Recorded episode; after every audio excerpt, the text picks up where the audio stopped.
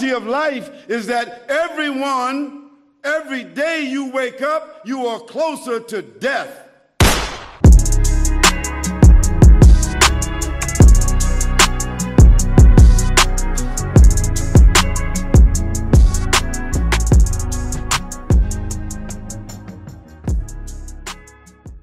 episode two of our podcast, the audio version. And I'm sitting in the presence of an individual where I'm quite excited about this discussion. In front of me, we have an author, the author of the book called After Hardship Comes Ease. And today, really, I want to sit down and conversate about his journey navigating through life, especially in Birmingham, some of the challenges he faced, the decision making, and what really led him up to today. But before he introduces himself, I mean, he, he took us on a tour of his this wonderful building, and we're going to touch on this building um, at some point as well, because it's well put together, and this will form part of our discussion. So, for those who may not know who you are, Tanaya Sam, describe yourself. Thank you for having me. Um, I'm an author, urban youth specialist, reformed offender, and a Muslim. Okay, These are the four things that tend to stand out. stand out. Yeah, but there's more to me. and you know what? We'll, we'll, we'll- and we'll definitely get into it um, during this discussion. And, and as I've said to you um, over the phone through, you know, our conversations, Jay and myself try not to make it an interview because it's more of a open dialogue of equals, Yeah. and we have a discussion about the journey. But before we start into the journey, I was introduced to you in 2011 when I was going through, well, the family was going through a difficult time. Um, went through a bereavement, so rest in peace, Elijah Watson. Um, and when a close family friend said, Look, I've got somebody who can help the family get through this, and um, it was the first time we were having to deal with arranging, making arrangements for um, a Muslim funeral. So I want to thank you for that time that you came down and really the compassion that you showed and the direction that you helped us in terms of our decision making and how to plan. I don't know if you remember there was some changes on on the day Yeah. and I, you know, there was a lot of phone calls. I didn't understand what was going on, but you spoke to me and reassured me that look, everything's going to be alright. I'm going to sort it out. I'll explain to you why. And so I want to thank you No worries, man. for that Thank you. period. So to kickstart this discussion, let's talk about the early days. What what was childhood like for you? Mm, I get I get asked a lot what what childhood was like, and upon reflection, to me, it was was fine. I don't like I didn't I didn't know anything different in it. So uh, you know, I grew up in um, as the eldest uh, in a home with four siblings. Well, there's four, there's four of us. it's three siblings. My mom. Um, my, my father was there up until I was about six, and then we moved from Nechells to Winson Green, and then it was like the five of us, and you know, along with along with um, the family, grandmother, you know, regularly see my grandmother, my aunties lived in an area where the kids we all played out every day. We all played out, you know. So to me, childhood was good. It was fun. Um, there was, upon reflection and hindsight, I can see, I can remember, you know, seeing certain deviant stuff within the community, but kind of never knew no better. So just rolled with the punches really, and just just got on with it. Um, but yeah, I, I, for me, childhood was cool, man. And kind of if I could do it again, Yeah, you'll revisit. I revisit that. and and culturally because I'm trying to paint a picture of a time period so that would be probably in the 80s, yeah the yeah. 80s the mid 80s late 80s going into Yeah. the 90s. Yeah.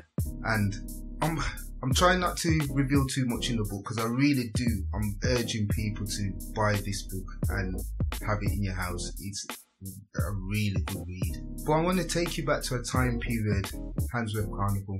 Aye.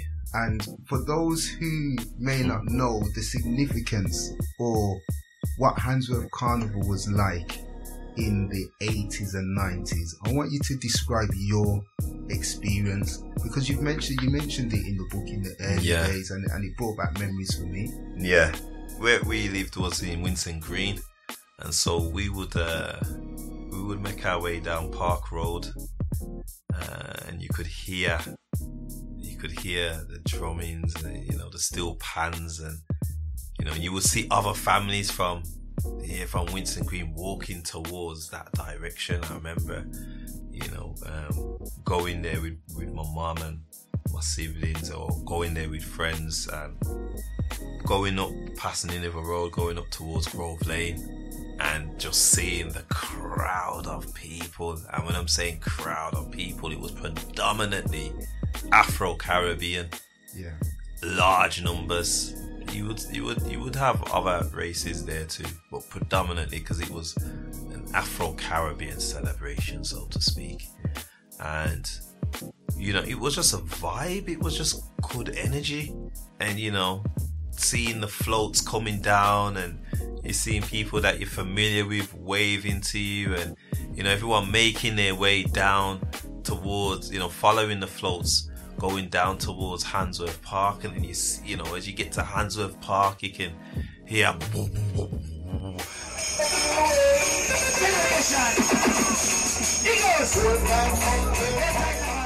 and just you know uh, there's tents and again there's it, it's a good vibe. You just see people smiling and you see kids running around parents and it was just energies when i think back to handsworth carnival it was just like ah what a beautiful time of community good community spirit um you know and you just spend the whole day or if they i can't remember was it two days It no, yeah, it was normally two days. two days, it was the early days. Yeah. It was two days. and um, you know, it's, it's that's where everyone is. That is where everybody is, man. You know what I mean? And there's a lot of red, gold, and green. Yes. Um, There's a lot of red, gold, and green. There was a lot of um, dreadlocks in berets because there's a lot of you know I mean dreads and rastas at the time. Um, and it was just it was it was fun, man. It was fun, and it was community, community, good community spirit, and you know people say. "Ah, yeah, yeah, Such and such, you don't remember me, and you know, I'm just having that that camaraderie, and yeah, man, good times, man, good times. And I mean, we'll touch on the community spirit more. But if we talk about nowadays, Hmm. do you feel that community spirit has been lost? Nah, we, we ain't got nothing like what we had back then. That is, that is zilch. Even if you go into a, even if you go into a space where you know you're familiar with people, because of you know stuff that's happened over the years within the community that's eroded the harmony and and, and, and, and intensified the atmosphere amongst us as a community. You, you, you just can't get them levels there. Mm. Back back then we were unified because you know we're descendants of those that came through the Windrush and you know post Windrush. My father's generation. My mum was born here. My father came. My father came in '75 with his siblings and a lot of people within the community back then. They're familiar with each other from back home, back in Jamaica. So it's it's they, they're having their link up. They're catching a vibe. You know what I mean? And then and then and then they're having their children and, and it was a it was a nice energies and the the struggle was the police. The struggle was, you know, the, the government's policies making us Afro Caribbeans disadvantaged in the workplace. Uh, that was the struggle, you know, and of course with with with the things that had taken place in the early 80s between the Afro Caribbean community in Birmingham and it resulted in the Handsworth riots in 85. We were together. You know I mean? The struggle is all of our struggle. And everyone connected that way. Um, as today, you know, you know, the struggle seems to be, you know, uh, worrying if my son or my friend's son or the kid that I work with is going to be killed or going going to drug dealing or end up in prison and you know and and, and half the times it's at the uh, not half the times but many times it's at the hands of our own. The struggle's different so the harmony is different that is definitely something we'll touch on today because you said some key bits which I think comes out in your book. Mm-hmm.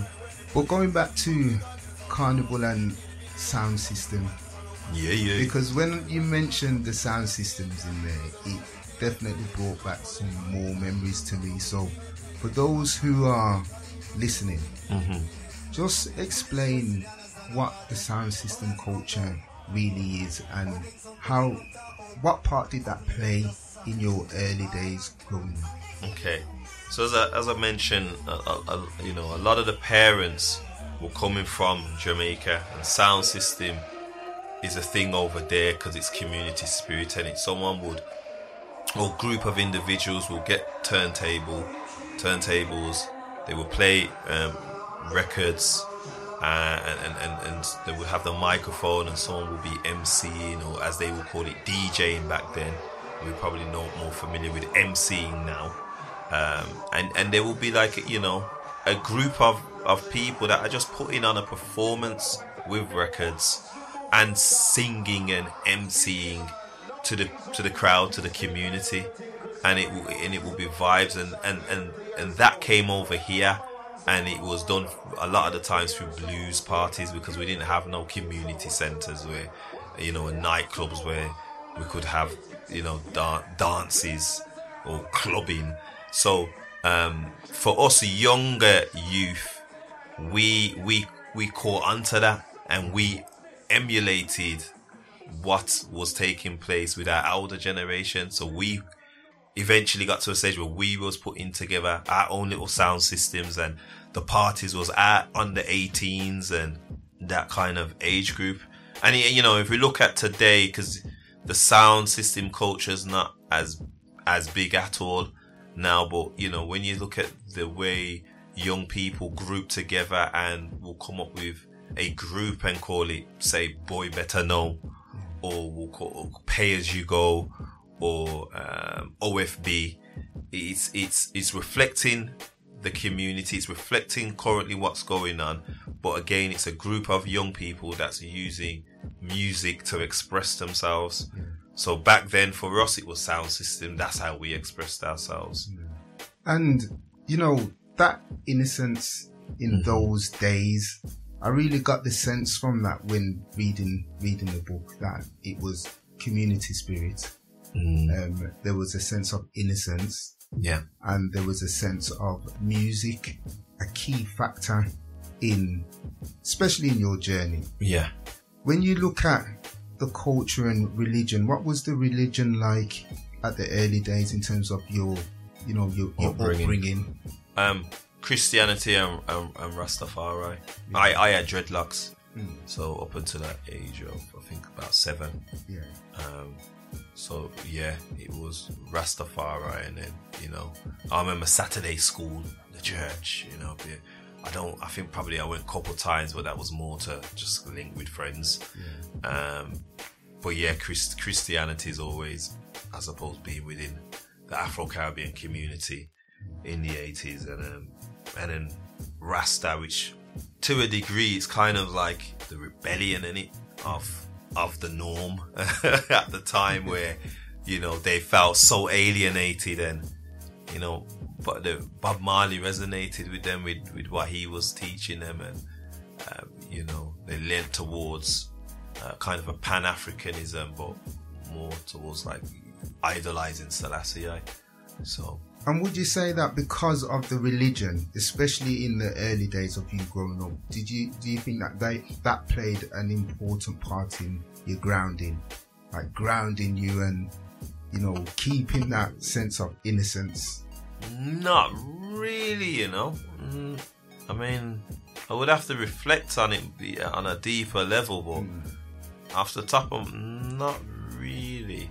Hmm. Nah, because you know, um, by by seven, eight, that was eradicated from my home. Yeah. Hmm. You know, weren't seeing no no um, Rastafari pictures on the walls again, and the red gold, and that will come come out of my. The, the, the dreadlocks had gone. Yeah. So, um, and it wasn't really my home. I wouldn't say is a Christian. It wasn't a Christian home. We, we just believed in God, and that was it. Kind of just, just got on with it. I think from that point there, it was sports, sports, sports, sports, sports, and music.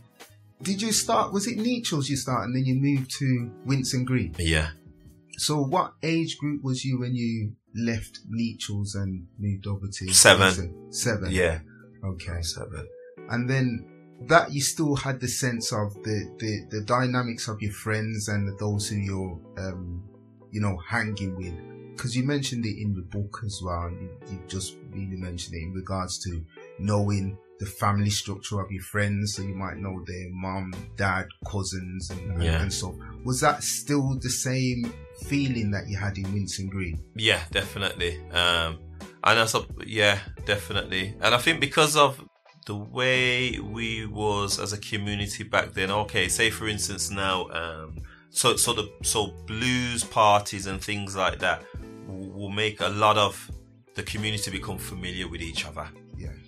All right, and then I, I remember Oakland's, Oakland's, and, and and there was Handsworth Park where it wasn't necessarily carnival, but there will be times where people could go on a Saturday and sound systems would would would fling up their tents and play, uh, play and entertain, and there will be food cooking, and there will be loads of kids running around. So us kids will become familiar with each other, but the parents were also present as well. Yeah. So then the parents become familiar with uh, so such and such his son, and oh, I see you as, as you know, because I remember as a kid, my dad always said, "Yeah, man, I'm your eldest son." This, you know, yeah always being introduced to different people. So, yeah, And for those that may not know, Oakland's Handsworth Park, they're in close proximity. close proximity, With- yeah, with because other. back back then, Afro Caribbean community had a, I would say, had a stronger presence Yeah, on you know like Soho Road, uh, Villa Cross, Villa Road, Lozells Road. We we definitely had a stronger presence, more uh, more of a business sense, you know. Um, and and Handsworth along with Brixton were the two like I would say headquarters for those migrating from Jamaica yeah, uh, back in the 60s, 70s, those were the places where they would, would tend to land and they would initially stop at stop with family or friends um, in in those two areas, and then from there, once they grow up, then they would move out and that. But Handsworth and Brixton, that's why this, the 80s they were so closely tied and very similar uh, feel and atmosphere when, when you would be over in them places. I want to really take the direction now to senior school Mm-hmm. because again, I don't want to reveal too much in the book, but there's a time period that I had to sit down and um, had a smile on my face Okay. in regards to the the sound tapes and changing the tapes and and I really want you to provide the listeners with the significance of the sound tapes growing up because that played a big part of, of my childhood Yeah. as well. Yeah.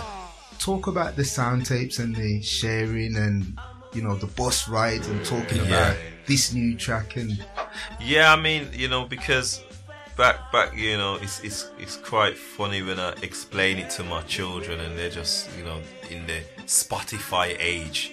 Back then it was all about your cassette tape and getting a cassette tape of say for instance the more formidable sound systems like Stone Love, Kilimanjaro, and you're getting a tape from Jamaica and it's a recent tape. Someone's just come back from Jamaica uh, and says, "I've got this tape," and everybody wants a cut. Everyone wants to to to, to re-record it onto their cassette tape. And you know, you'd have a tape, you'd have a cassette tape, and you'd keep because you can keep recording over it, and it. Yes. So you you know, you, someone says, "Oh, they've got this this sound clash where two sounds have gone against each other."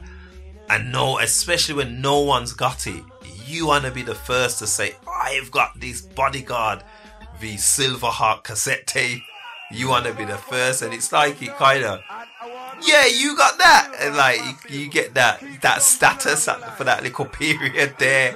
So it's even that little comp competitive streak amongst each other. Like "Yeah, I got this tape and I've got that tape. But then on top of that, you're getting to hear the latest in music from over in Jamaica. Who is the new artist? What is the latest tunes that are that are doing the rounds over there? Because we're we're, we're taking in that a bit late over here, innit? So the the cassette tapes were mad important back then. They were crazily important. and, and that's something that we really need to document Yeah. in terms of um, the history of, I'd say, the community, you know, in Birmingham Yeah. and the surrounding areas. A lot of people from the, you know, he grew up in the 80s and 90s, you know, will remember Yeah, the for sound sure. tapes, Silverhawk, and Yeah, man, and, and and you know that was you know we we we know, we know about Michael Jackson. And we know about the global stars, Yeah. but the underground scene and the scene that resonated and and to me what what I could connect to feel because you know as well it's like a sense of you know with a sense of belonging you've been as a child you've been told you're from Jamaica you're from Jamaica your roots are in Jamaica your family's in Jamaica uh, that's how you get in touch with your roots. Is them cassette tapes there, you know? Um, I, I, it was a fun, fun period. and talk to me about because you're interested in sports. Yeah, So talk to me about the sporting side of you and you know where that brought you or how deeply involved in sports were you in in those days? Well, when we moved to Winson Green, my mum put me in what, what, what we would call little league football. Okay. So um, that was at Summerfield Park. Oh, Summerfield. because there was one down by um, Wood Lane, Wood Lane off uh, down by Handsworth Wood. Yes, yeah, yeah, yeah, yeah. We uh, so we went. I went to the Summerfield Park one, and um, that's so that's where I got into my football. And around that same time, 1987, 88, Yeah.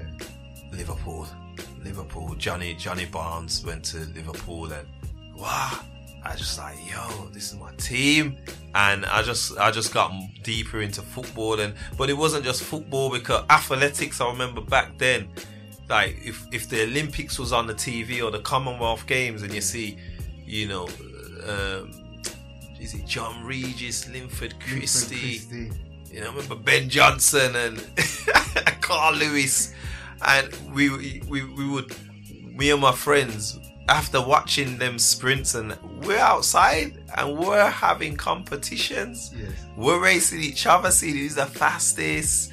I remember going over climbing the big wall in uh, All Saints, the All Saints wall on Lodge Road, and we would throw stones to see who can, throw the stone the furthest on the pitch. So these little things, they you know, are fun fun times again, fun times. I can't remember winning nothing, you know. Uh, so, I mean, I want to take you now to um, touch on the competitive edge mm-hmm. that you spoke about and the sound systems Yeah, and you forming your sound system. yeah. Blackheat. Talk to me about setting that up. Why did you decide to set that up? My father was a um, a sound man. He was um, he was well known within the within Birmingham as a, the mic man. Um, he had built up a good reputation. Plus, I had my, my my uncle as well. He's also a sound man, and I remember even like going to the radios, you know, pirate radio stations when my dad used to play and my uncle. Well, so, sorry to cut you again because you, you're mentioning some another big, big thing in, especially in our community. What are pirate radio stations? Okay, so pirate radio stations are radio stations that are, are technically done illegally, um, gone over the airwaves, and and it will be representing us, Afro Caribbean community, uh, and playing that music that wouldn't get onto mainstream radio, um, and giving people who wouldn't get onto mainstream radio the opportunity to be DJs, the opportunities to have conversations and talk about, you know, I mean, things that are pertinent to our community. And that's that's what you know the, the, the pirate radio stations was really about. And I'm trying to think what was there was PCRL, PCRL, Metro, Metro. FM. You know, so Metro FM is what my dad was on. So I remember going to the block of flats, uh, you know, and, and, and going to, to Metro, Metro radio station. So, you know, the curiosity of that world was high, you know, with me and my friends. Similarly, their fathers were involved in that type of uh, scene. We had, you know, a lot of record records and a record player in the homes, and so it, it was kind of a natural transition for me and my my friends to put together. And at the time, there was individuals who had already formed their little sound groups. So I think back to Tyrone Melody, Yeah. um, and he had his um, Junior Bubbler, and then it was Bubbler, and he the young injection. Young Injection to Ghetto Rock. Uh, so Tyrone Melody and his friends, and then you had um, Young Wiley with Young Stone Love and Bonnie G them, and and they, you know, so they they were, uh, I mean, they pre they they preceded us um, in forming sound systems, and I remember at the time, that, that you know, there was uh, my friends in school and, and, and in the neighboring area, they were forming their sound. And again, it's just that competitive. What you man are forming, we're forming our sound. So they, um, uh, and I mentioned the little, the rivalry in my book, um, mention movements and, and, and Black Heat. We called ourselves Black Heat. And so, yeah, it was me and, and friends from, from the area. And we, we came together and says, let's, let's put a sound together you know, and because uh, we used to, we always used to be exchanging sound cassette tapes. We will, you know, when we go to each other's house, if uh, one of our parents got a new record or so, you know, have you heard this one? And we'll play it, and you know, so it, it, it was natural for us to come together and, and, and do what we did Yeah. and save up our school money, our lunch money, our pocket money, and go and buy records. And at this point, the innocence is still there. Yeah. That community spirit and the rivalry was there, but it was um, competitive and Yeah, fun- it was competitive and friendly, yeah. So now we're painting a picture in terms of because there was a a clash that because and I've mentioned this to you before as well. You were involved in this this clash, but I think for somebody myself that was listening to it or hearing about it from the outside, it was quite big news Yeah. in, in the community. yeah. So talk about that clash, who was involved in that clash, and just describe the day and immediately what happened dur- during the sound clash and what happened now, and then we'll touch on what happened after. And for those who are listening, explain what a sound clash is as well. Okay, so um, as I says, you got a group of individuals who someone's playing the record, someone's holding the mic, and and and really, an ultimate sound is when you can get the amplifier, the equalizer, the record players, the mixer, the speaker boxes, and you've actually can not only um, um, play it if the equipment is there, but you've got your own equipment.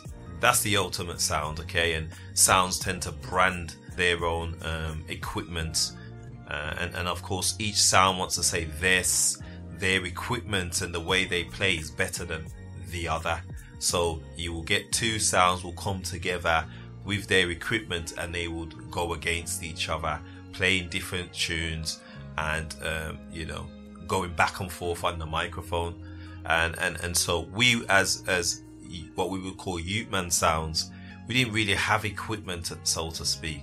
So the elders you know a sound a well established sound system they would have to be hired and they would set up theirs and we would just simply have the mic and be able to use the turntables and and do our thing. And so we had that actual clash um it was i feel like it was october the 14th or october the 7th back in 1994 and i remember putting putting together the posters in it in school and we put it together and, and the teacher allowed us to print it and we would just go everywhere and just give out the you know the flyers to to all the different kids and that in the neighboring schools and just we just wanted everyone to come. And it was at a community center that was well visited within within the area. Um, many many kids will go to that community center anyway. So it was again something of a community spirit. Yes.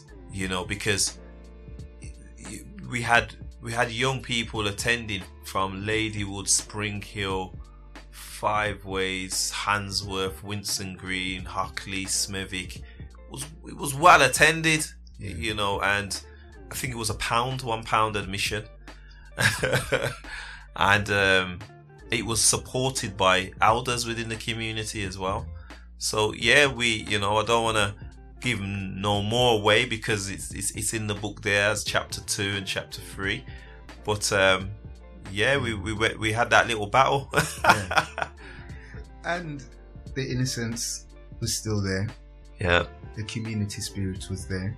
I want to take the. And, and sorry, sorry to sorry to cut you. I just want to add, um, what we will do is we will get records which people are familiar with or artists that people are familiar with, and they will do a specific song mentioning the sound system's name. Easy Black Heat massive, Jesus Christ. Young sensation, cool, large up. So we would have um, an artist that will, in their song, mention Black Heat, so everyone will know that song was made for Black Heat, and and of course those with the best, what we would call dub plates, um, tends to get you know the victory. So yeah, people the main details are in the book Yeah. and it is a very interesting chapter mm-hmm. because i do feel that that was and this is my observation from the book that was kind of like the start of where the pathway was shifting it was moving into a direction the innocence was still there but it was definitely the beginning of the move yeah. And at the time, we unfortunately um, had some young people from the community that lost their lives. So around that time there, that year specifically, um, we started to experience losing friends uh, and, and, people we we had relationships with and, and looked up to. And over the next, I would say, 18 months, hearing about so and so died, that's it became kind of more regular. You know, I had experienced a murder, death prior to that, but I was, I feel too young to understand the gravity of it. But I was starting to, it was starting to make sense hearing about this. And still, I'm still don't really under, but you know, it's a bit more serious when you're hearing so and so's dead. You know, so yeah. the journey now shifts and i want to try and take you to where you feel things started to get a little bit more serious and talk about that move from Winson Green to Newtown. I mean, again, like I says, that that that period there, we're hearing about, you know, um, we're hearing about deaths.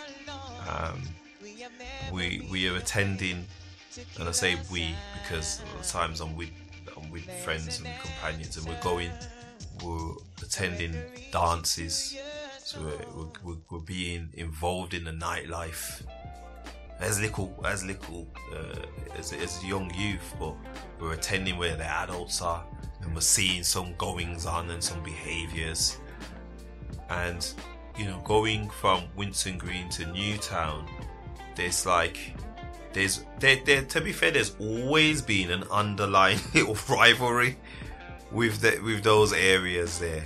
Um, so go, moving over moving over there, I could see there was a difference in the there was a difference in how the young people were there to those in like Winson Green, Handsworth, Yeah. Ladywood.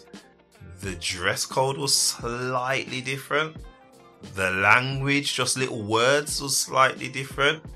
Just, just the behaviors was, you know what I mean? It was, and I will see more. Where in Winson Green, I had a my bubble of friends Yes. now I'm trying to network. I'm not trying to, but naturally, as a young person moving into a, a, a new area, you've, you're gonna network and people are gonna be curious who are you Yeah. what are you about and what can you bring to their peer group um, so i was seeing more of a what i'd say deviance becoming more familiar with you know what i mean hearing about and knowing more about people being robbed Yeah. women's bags being pulled. This was, you know, cars being stolen, seeing young boys driving cars and doing handbrake skids. And this was, I, I was aware of this before, but it was just a bit more in my face Yeah. when I moved over to, to, to Newtown. Mm. So, you know, and you, you, you kind of have to toughen up your shell because you're in this new environment, new area, and, and, and to a degree, you've co- I've, I've come out the bubble and I'm mixing with young people that are a bit more forward. Yes. You have to toughen up now Yeah. and get with the program, and that's that's what I had to do. I had to adjust. And to be, and we've spoke about this before, but I don't want to really get into the reasons why, you know, you moved from Winson Green to to um, Bigger house. Yeah. But from the book, and this is why I think right, a lot of people can learn from reading this book without giving too much away. And parents can learn, Definitely. um, young people can learn, yeah. policymakers can learn if they read, you know, well, once they do read read this book. And I just want to get a sense of how you coped with that transition. And bear in mind that you were in your bubble, you had your friends you grew up with who you knew their parents, cousins, there was the community sense. You've moved from that bubble into a new bubble. And there was the undertone of the tension and the wasn't there in your face at the moment but it was starting to grow Yeah, up. and I didn't, uh, you know, the, in terms of the adults, weren't really familiar with these adults, Yes. and you know who who. So it it it was was more alienated to a degree, but young people gravitate to young people, and young people will be able to network and you know so that that's what i did. And you know a lot of the times i would just walk up to back up to Winson Green yeah. and make connections or i still had you know my my family was still in Nechells cousins so still go to Nechells yeah. So it was more of a i was doing more travel but when you're doing more traveling now you start to again build up a network because there's going to be people you meet along the journey. Um, and you're gonna start to know roads more Yeah. and you're gonna you know see more things on road and become a bit more streetwise so these all of this basically helps in my in my transition And I suppose, again, with the adults, on reflection to me, the adults play a significant role in diffusing, you know, situations, especially in the 80s and 90s. yeah Because whereas, and you spoke about it, that Handsworth the carnival days where, you know, if you was doing something and somebody's parents saw you, they know your parents anyway, they can say, listen, stop doing that. mm-hmm. I'm going to tell your parents. Whereas you move into Newtown, you don't necessarily know the parents. So if there's an issue that's happening, the parent can't step in now and No. have that conversation with that parent. Did you find that sense of, in terms of that kind of like, what I'm trying to get at is more the community feeling. But it was there Was was uh, there were no community feeling for No. for for for for me when I went to Newtown. That went Yeah, that you know it's my home yeah. and that's it. It was just it was just my house. talk to me now when life started to really get serious and the interaction now with the criminal justice system started to seep in to your journey? I think within the 12 months of the move, really, um, because within that 12 months, again, people, people, you know, hearing about, you know, people being shot, actually seeing someone being shot, firing a gun, yeah. So they, they, they you know, and, and, and getting, getting a bit more, you know, involved with with, with, with, with stuff that that that that will lead to um, me getting into trouble. So yeah. And during this time, do you feel were you still involved in the music and the sports as much as you were in the?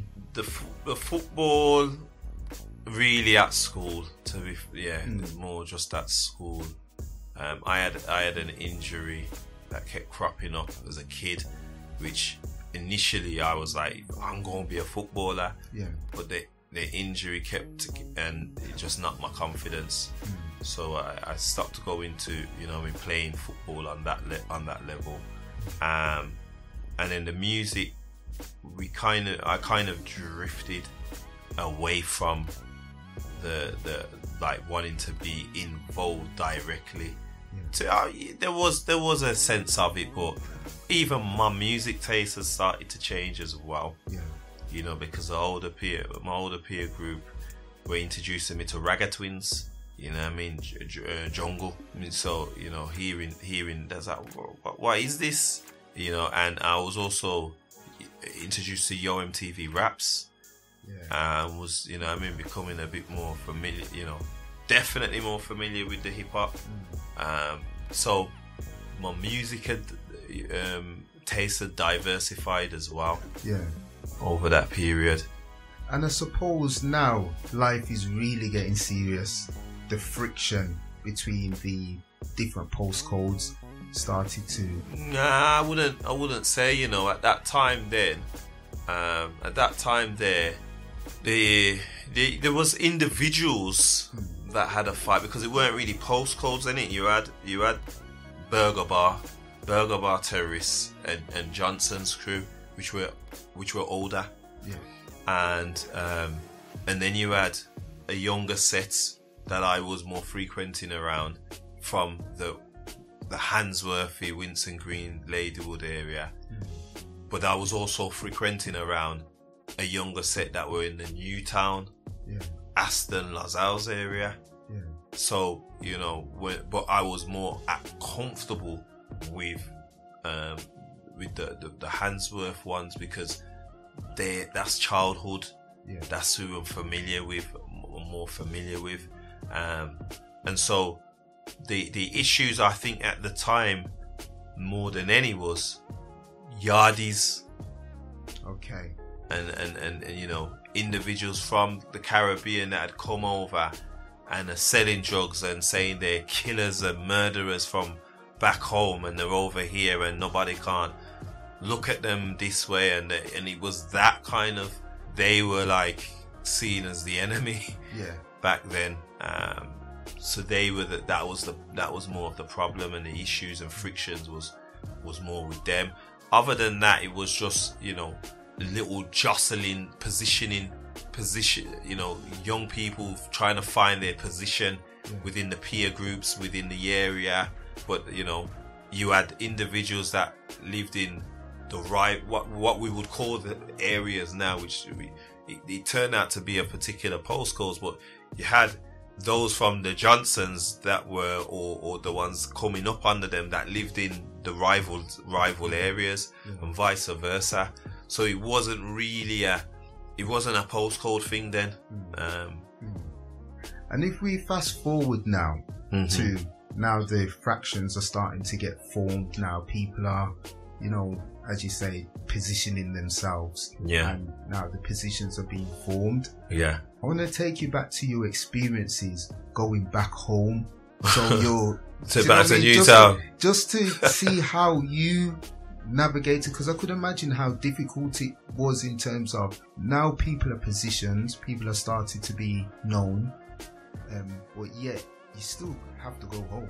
Yeah, I- you know, uh, put it this way. I'll tell you once. One time I was, because by now I'd, I had gone to jail, um, and they were, we were, we we were all cool.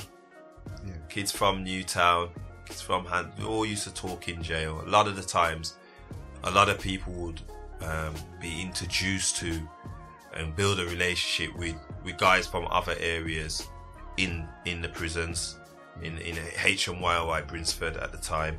So there's certain guys that I knew from the area, but we had kind of gotten more, we had built more of a relationship whilst in prison. Fast forward, a couple years later, and these same individuals who I was in jail with you last year, we haven't really seen each other, Yeah. and now they see me walking home and are chasing me, trying trying to get me, you know, and I'm I'm having to get off, Okay. and that is like that's that's how it was at times. So I ended up having to go when I go home. I have my strategic route home. Yes. I'm looking over my shoulder home, and a lot of the times I'm carrying some form of weapon to protect myself, um, and and that's that's that's how it was. But that's when things started. The friction started. Prior to that, I kind of felt invincible and didn't really I do. I just just go home as normal, eh, even when I'm when it's established that I'm part of one particular crew, Burger Bar crew.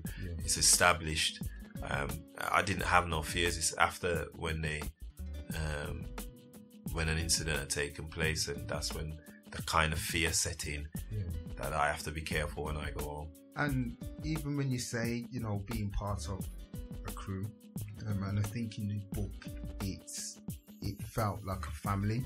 hmm Um, that that that crew mentality, you know, that reassurance, you felt safe as as, Yeah. as, as part of a crew. I want to take you now to just fast forward a little bit. So you've been said that you've been to prison, Mhm. um, you've been involved in, you know, um, activities. At what point did you start feeling a little bit, you know, fed up or sick of this kind of lifestyle? Wh- What what took for you now to start saying, can't do this no more? Um, well, a situation happened, um, which I want the readers to, to go into the book and, and, and, and see. Um, something happened to me, and then I, I- got um, a, a, a period after that because I'm, f- I'm thinking, I'm thinking, and then I got arrested and went to jail. And so, really, j- jail's a place where it's you and four walls in it, and you get a lot of time to hear yourself Yeah. the voices in your head uh, and, and for you to reflect. And at that time, I had a girlfriend, and I was I was really valuing her role in my life at the time, uh, and and experience that that love, that teenage love, and just being in jail away from that, and being in jail, you know, knowing that there is definitely more to me than where I'm where I was currently sitting. Um, I, I just started to search. I started to do some soul searching and start to question myself as to, you know, what, what is it? What is it you want for yourself? Where do you want to end up? And and I think that's where the seed started to grow of change for me.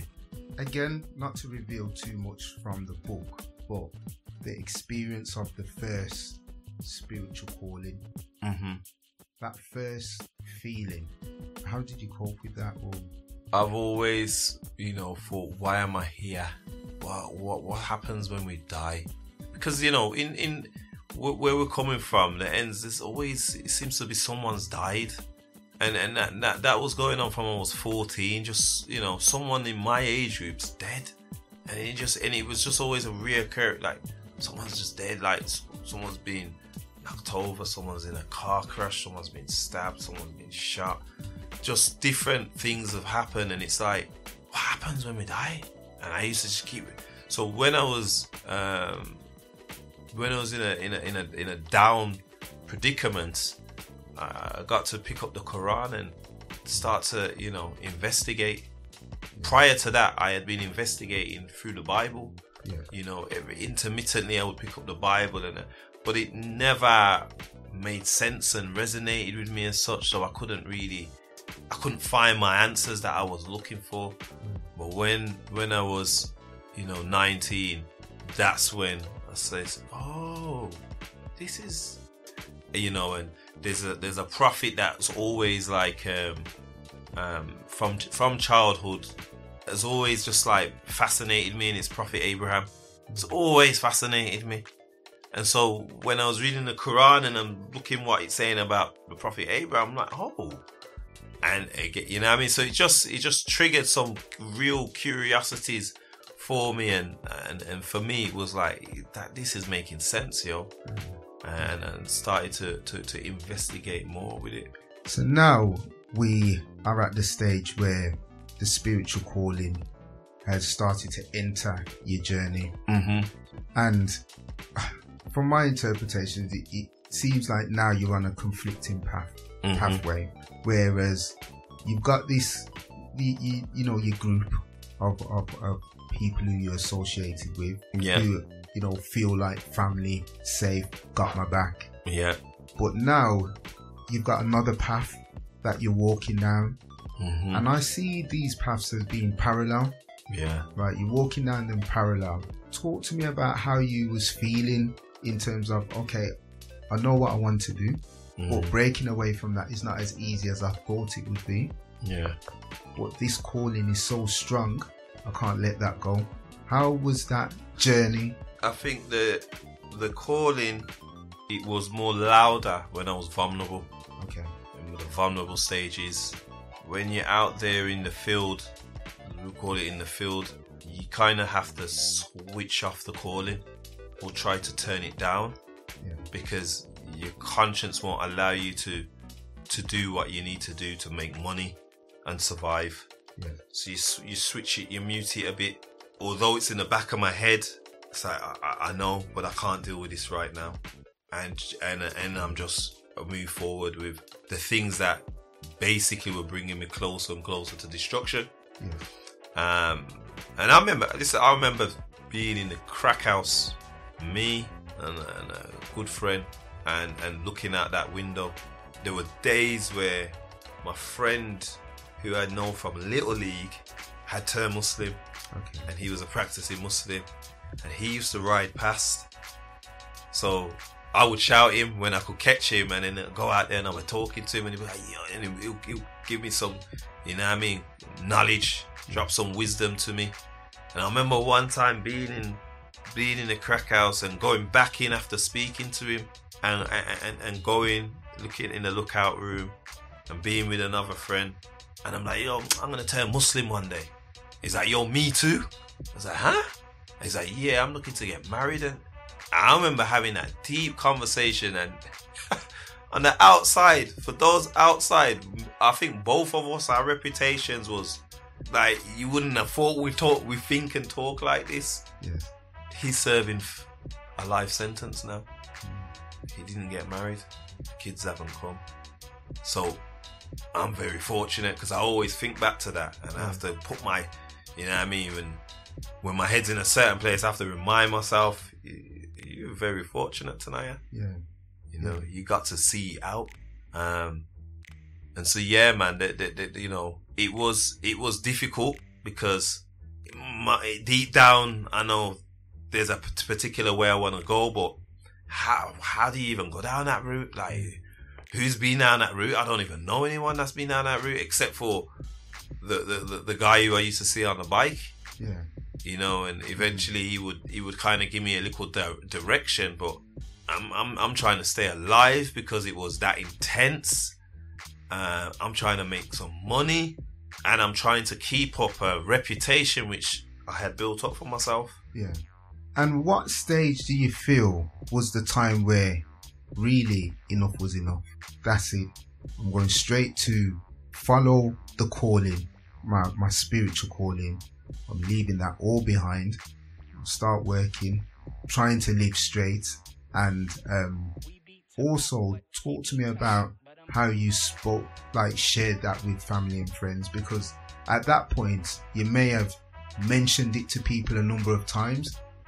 Yeah, because uh, when I was in jail, is when uh, when I was 19 and I was in jail, and I had uh, people had started to hear that I've turned Muslim, and I remember young young bucks that looked up to me were writing me like, "Yo, is it like you know?" And they they was curious and yeah, but I didn't know like I didn't understand really Yeah.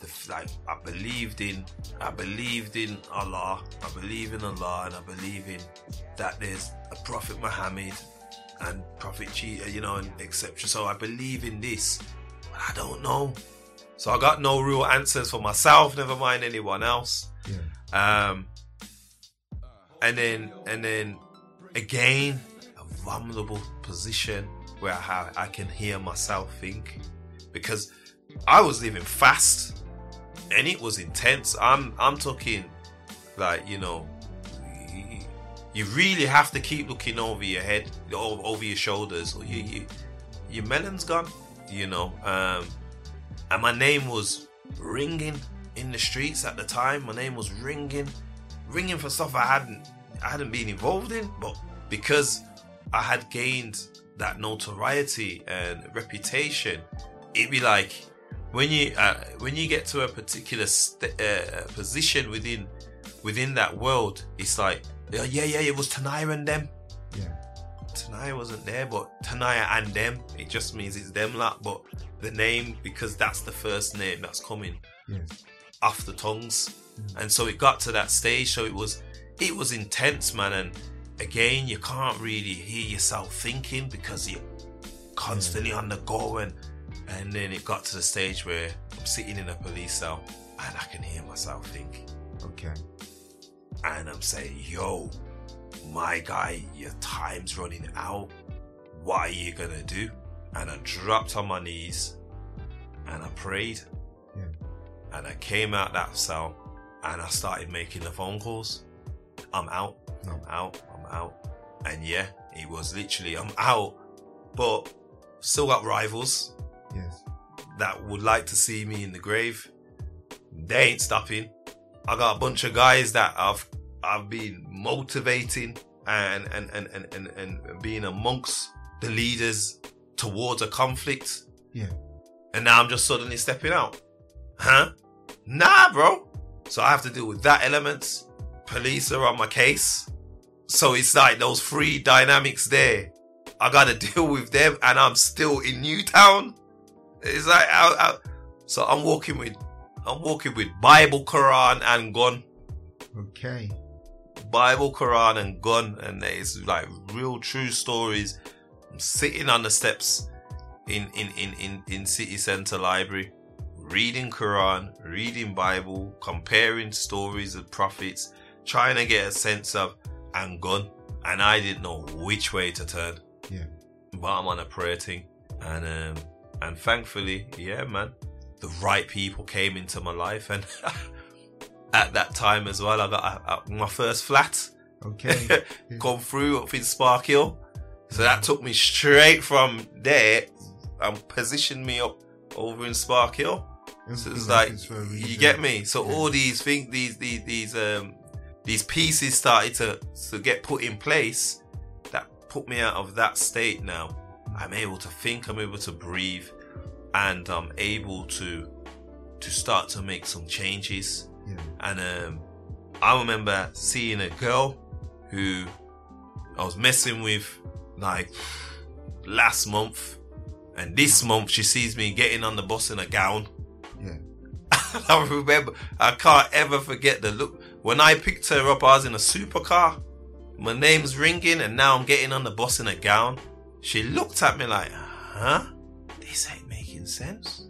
I remember just looking, I'll never forget the way she looked at me like, and I never said a word to her, and she never said a word to me. And that just shows probably at that stage the calling was so strong you couldn't ignore it. Mm. And it was stronger than the safety and the family feeling that you got from the crews. Yeah.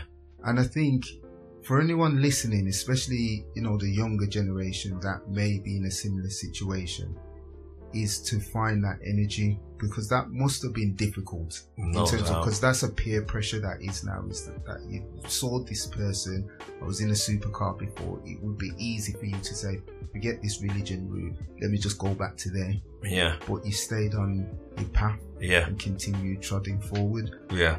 I want to take you now, and, and this is something I was in two minds of um, taking you down this road, but I do feel I don't want to give too much away, but I do feel that this was another significant part in your journey in terms of the direction of travel. Where you mentioned you made those phone calls now, and you've got to a place where this is it now.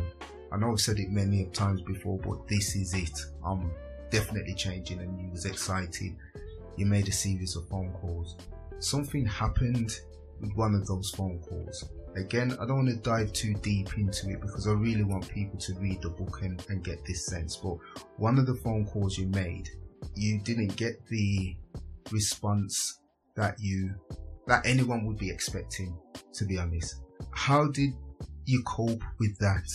Oh no, you're you're refer- referencing a period, a phone call I made when I was in jail. when you was in jail. Yeah. And So again, that- the that- that why is, I'm uh, saying it like this because I really want people to read the book and Yeah, and, yeah. and come to their own because that infused some emotions in me.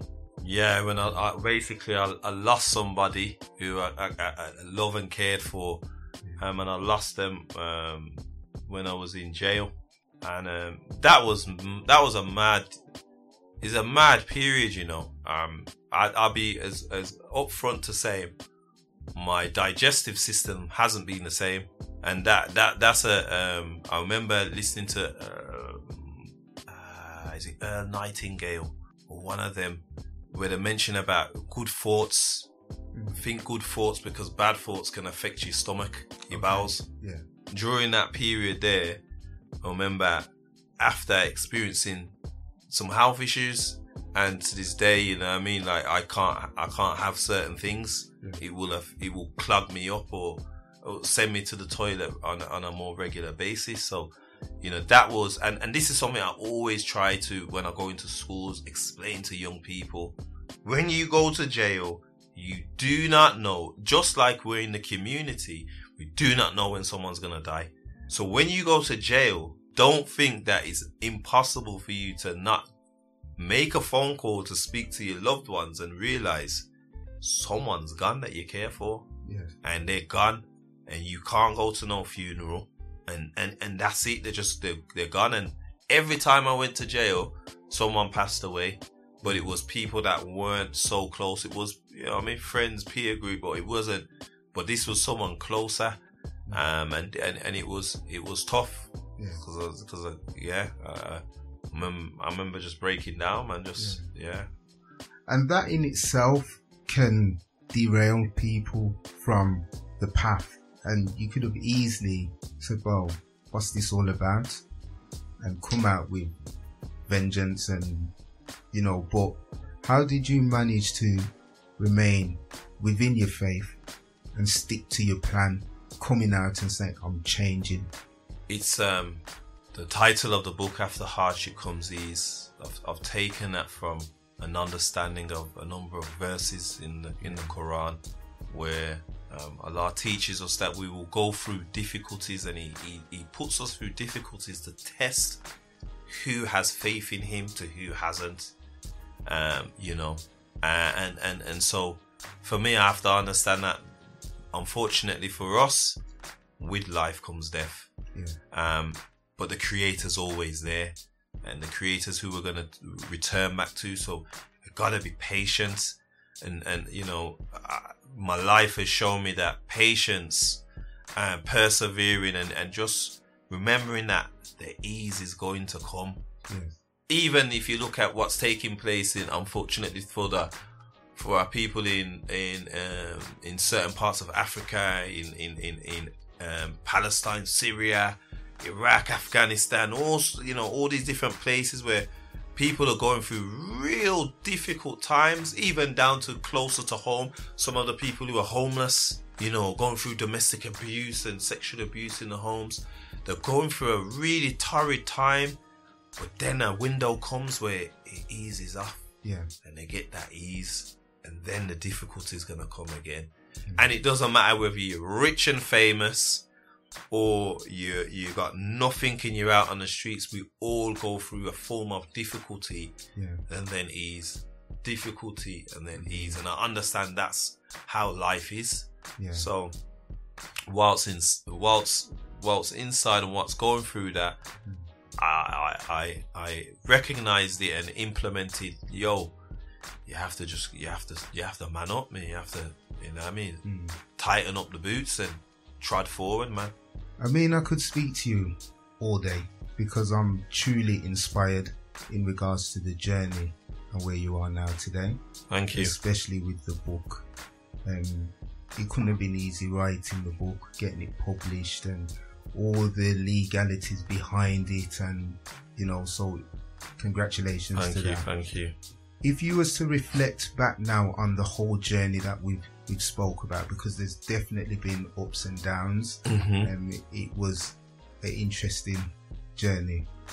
If you was to really reflect on that now and look at, you know, where you're sitting, you know, a nice studio, nice building. Um, you showed us around again, and you know the, you know, the food bank that you, you know, it's part of the the, the services providing your business that you've started. Could you ever have imagined sitting here around, you know, all this? I'll be honest. Um, if I go right back to my childhood, uh, well, well, my younger days and running around on the roads, then no, no. Um, but most definitely, where I've decided to go on this journey, I've, I've, I've got to, at this stage, see everything out that I imagined in my head Yes. and wanted to, to, to, to happen. Thank God it's all come to fruition. Um, but on but when I go back to days when I was on road, man, my head was so elsewhere. And delusions of grandeur, I would say, would definitely be at play. Yeah. And and also lack of self belief and self confidence.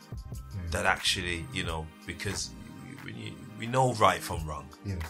and, and you know you mentioned um, before we started recording you know if a, if a young person's bad it's because of circumstances that's led them towards that Yeah. most people know right from wrong Yeah. and it's circumstances that kind of shape and whether whether um, people um, say it's excusable or not it is it is certain certain events that lead people to go in down particular paths and end up doing particular things that they do Yeah. and um, I, I, I think for myself, what I'm trying to do now is instill what I didn't have, which is I I had it, you know, but it wasn't as clear to me, and it probably wasn't. I wasn't hearing it from the people I wanted to hear it from. The encouragement that I can do whatever I want, I can achieve whatever it is.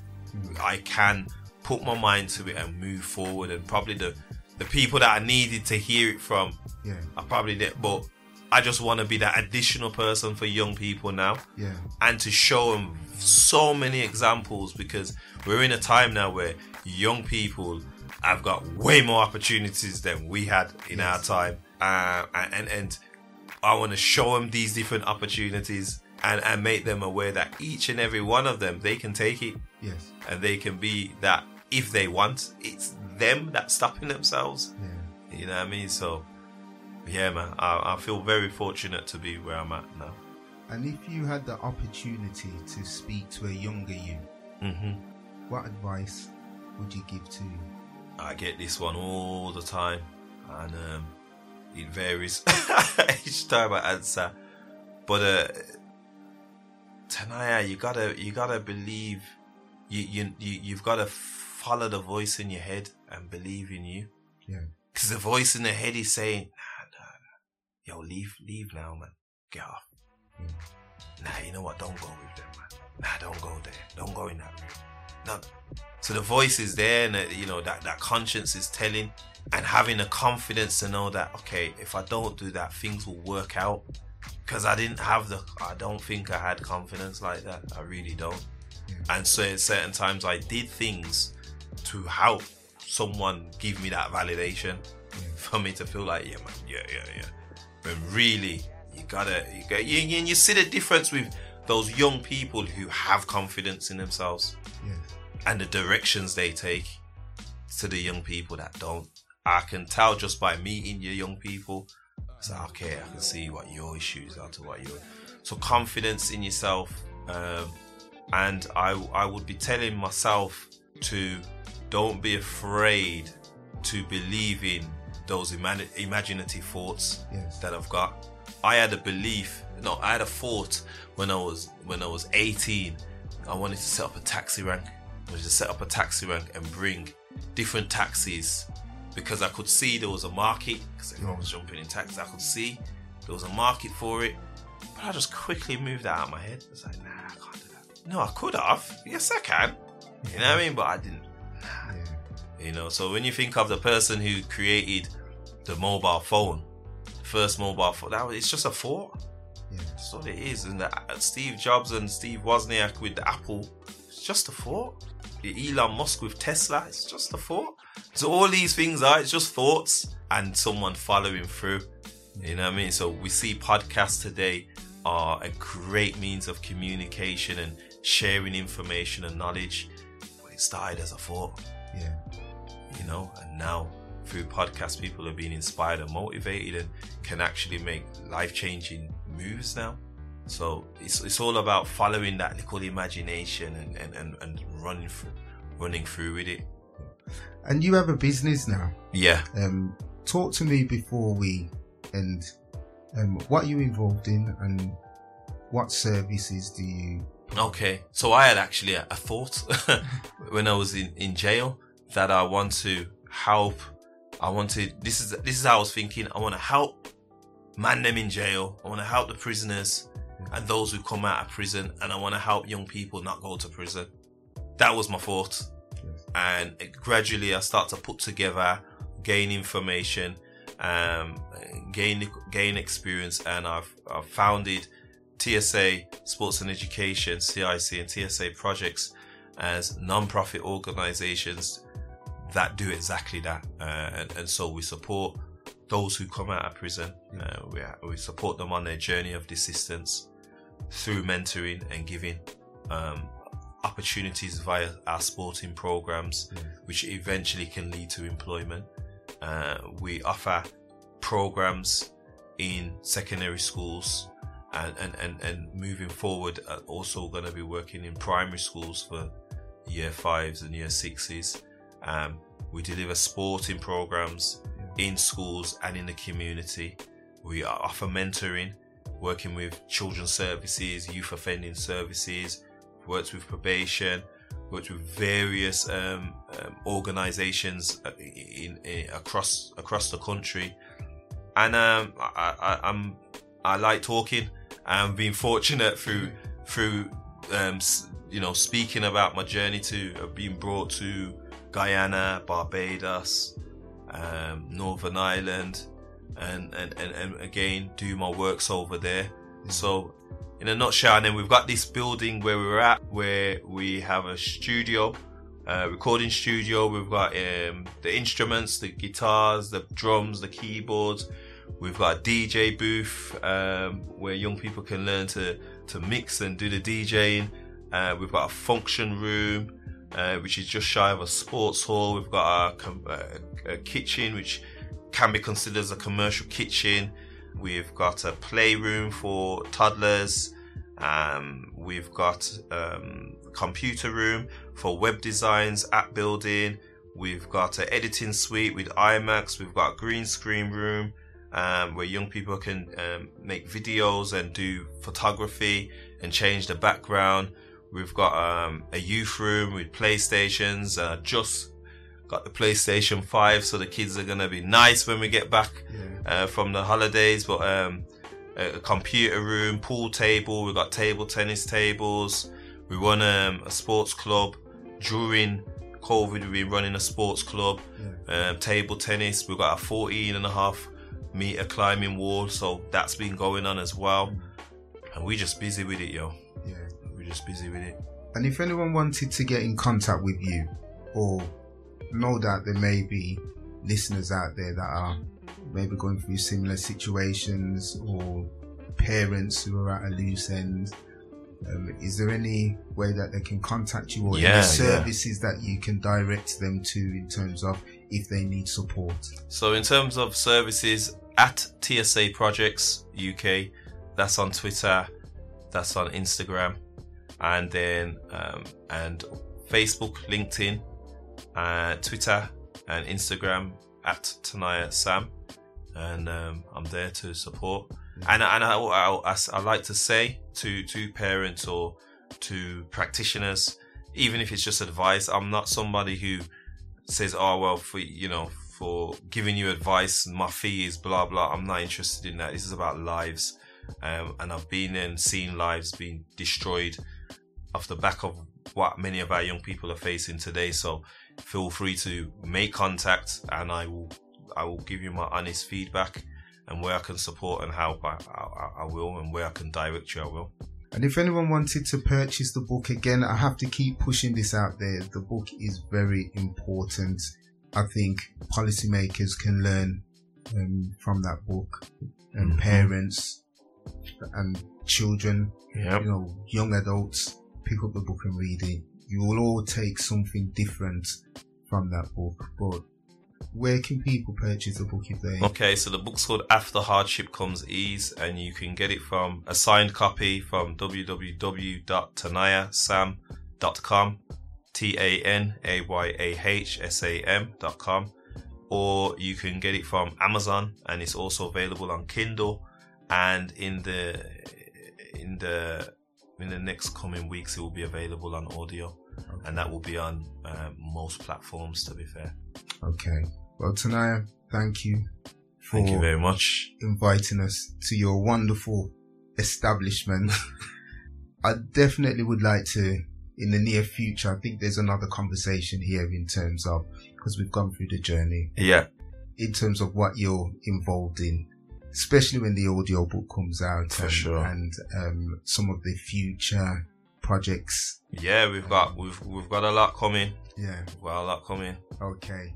Is there any plans for any future books? Yes, the journey of desistance. Okay. I'm gonna make it. Yeah. We'll definitely be back Yeah. up here. So people, thank you for listening. Hope you enjoyed and I hope you definitely take something from this discussion. Peace.